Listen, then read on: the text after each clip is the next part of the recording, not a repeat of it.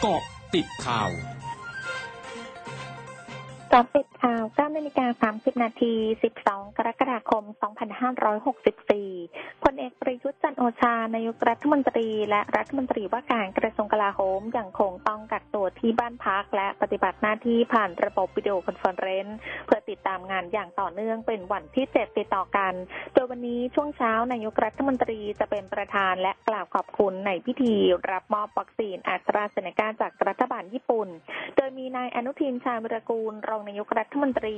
และรัฐมนตรีว่าการกระทรวงสาธารณสุขและคณะเป็นผู้รับมอบวัคซีนจากเอกอัครราชทูตญี่ปุ่นประจำประเทศไทย ที่ห้องสีฟ้าตึกสันติไมตรีทำเนียบรัฐบาล ก่อนที่ในช่วงบ่ายนายกรัฐมนตรีจะเรียกประชุมฝ่ายเศรษฐกิจ ผ่านระบบวิดีโอคอนเฟอเรนซ์เพื่อพิจารณาออกมาตรการเยียวยาประชาชนและผู้ประกอบการ ที่ได้รับผลกระทบจากการประกาศเคอร์ฟิวและล็อกดาวน์พื้นที่ควบคุมสูงสุดและเข้มงวด 10 จังหวัด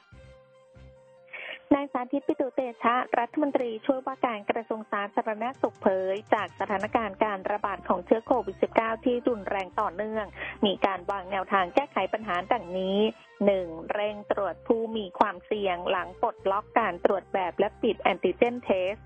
สองประเมินความรุนแรงอาการของผู้ติดเชื้อ หากไม่มีอาการหรืออาการเล็กน้อยจะใช้วิธีกักตัวที่บ้าน และสามในกรณีที่เป็นเคสที่ต้องการเตียง จะมีการผันเตียงรวมถึงการขยายเตียงรับสำหรับเคสที่หนัก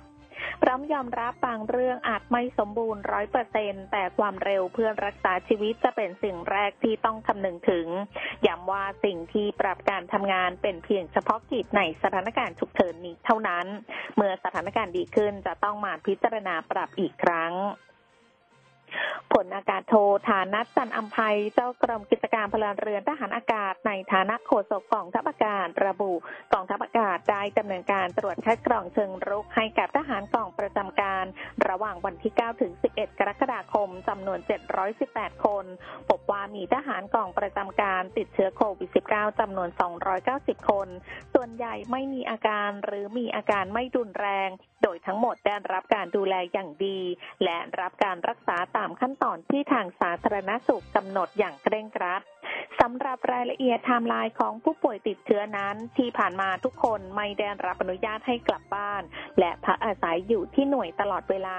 พร้อมยืนยันกองทัพอากาศจะดูแลทหารกองประจำการอย่างดีที่สุด ภายใต้มาตรฐานการรักษาพยาบาล และขีดความสามารถของหน่วยงานทางการแพทย์ของกองทัพอากาศที่มีอยู่อย่างเต็มกำลังความสามารถ สำนักงานสาธารณสุขจังหวัดสมุทรสาครรายงานสถานการณ์ผู้ติดเชื้อโควิด -19 ในพื้นที่ข้อมูลณวันที่ 11 กรกฎาคมเวลา 24 นาฬิกาพบผู้ติดเชื้อเพิ่มขึ้น 629 ราย รวมยอดผู้ติดเชื้อสะสม 3858 ราย รักษาหายเพิ่ม 253 ราย รวมรักษาหายแล้ว 23,896 ราย อยู่ระหว่างการรักษา 6,902 ราย มียอดผู้เสียชีวิตเพิ่ม 3 รายทำให้มีผู้เสียชีวิตสะสมอยู่ที่ 60 รายสำนักงานสาธารณสุขจังหวัดนครศรีธรรมราชรายงานสถานการณ์โรคโควิด -19 วันนี้พบผู้ติดเชื้อเพิ่ม 67 รายทำให้มีผู้ป่วยสะสมรวม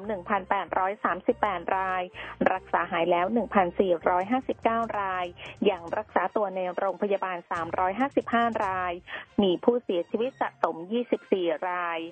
ช่วงนาคืบหน้าข่าวอาเซียนค่ะ ร้อยจุดห้าคืบหน้าอาเซียนสำนักควบคุมและป้องกันโรคของเกาหลีใต้เผยวันนี้พบผู้ติดเชื้อไวรัสโควิด -19 รายใหม่ 1,100 ราย ซึ่งเป็นผู้ติดเชื้อภายในประเทศ 1,063 ราย และเป็นวันที่ 6 ต่อเนื่องที่จำนวนผู้ติดเชื้อรายใหม่อยู่ที่มากกว่า 1,000 รายทำให้จำนวนผู้ติดเชื้อสะสมอยู่ที่ 169,146 ราย เสียชีวิตเพิ่มหนึ่งราย ทำให้มีผู้เสียชีวิตทั้งหมด 2,044 ราย เมืองเกินเธอซึ่งอยู่ในพื้นที่ดินดอนสามเหลี่ยมปากแม่น้ำโขงในเวียดนาม และมีประชากร1ล้าน2แสน3หมื่นคน จะเข้าสู่การบังคับใช้กฎระเบียบเกี่ยวกับการจำกัดการเคลื่อนที่เป็นเวลา 14 วัน เริ่มวันนี้หลังจากพบผู้ติดเชื้อไวรัสโควิด -19 จำนวน 7 รายเมื่อสัปดาห์ก่อน ขณะที่วันนี้ทั่วเวียดนามพบผู้ติดเชื้อรายใหม่ 1,953 ราย ซึ่งเป็นจำนวนสูงสุดครั้งใหม่ และเป็นผู้ติดเชื้อภายในประเทศ 1,945 รายทำให้มีผู้ติดเชื้อสะสม